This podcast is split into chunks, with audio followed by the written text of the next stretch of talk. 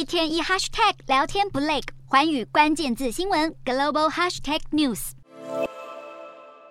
继上海、北京、广州之后，中国又再度爆出新疫区。浙江省卫健委25日公布，全省这几天新增确诊数每天突破100万例。然而，当地疫情还尚未达到高峰点。根据近期病例监测，明年元旦前后，浙江全省每天新增确诊数将高达200万例，高峰期预计维持1周。根据中媒澎湃新闻报道，截至当地时间25日，浙江全省在过去的1周，医院发烧门诊单日最高就诊人次高达 40.84 万人，是平常的14倍。世界卫生组织也警告，中国感染新冠却未通报的病患住院人数恐怕早已不计其数。尽管病毒持续以惊人的速度蔓延，中央疾控中心25日与24日公告的全中国新增病例数却都不到3000例，明显与事实不符。不只有浙江、山东省青岛市以及广东省东莞市每天各新增几十万病例，远高于中央统计数字。就在各地医院人满为患之际，殡仪馆与火葬场、冰柜、焚化炉也难以容纳大批往生者。广州市殡葬服务中心甚至在24日公告，由于近期业务量过大，出殡服务只能延到明年1月10日后申请办理。此外，也有殡葬业者透露，以前一天只需要处理40具遗体，现在却暴增到150具，远远超出殡仪馆负荷。更惨的是，大量人潮聚集，导致越来越多工作人员染疫，加剧疫情惨况。这与中国政府声称的只有0新死亡数天差地远。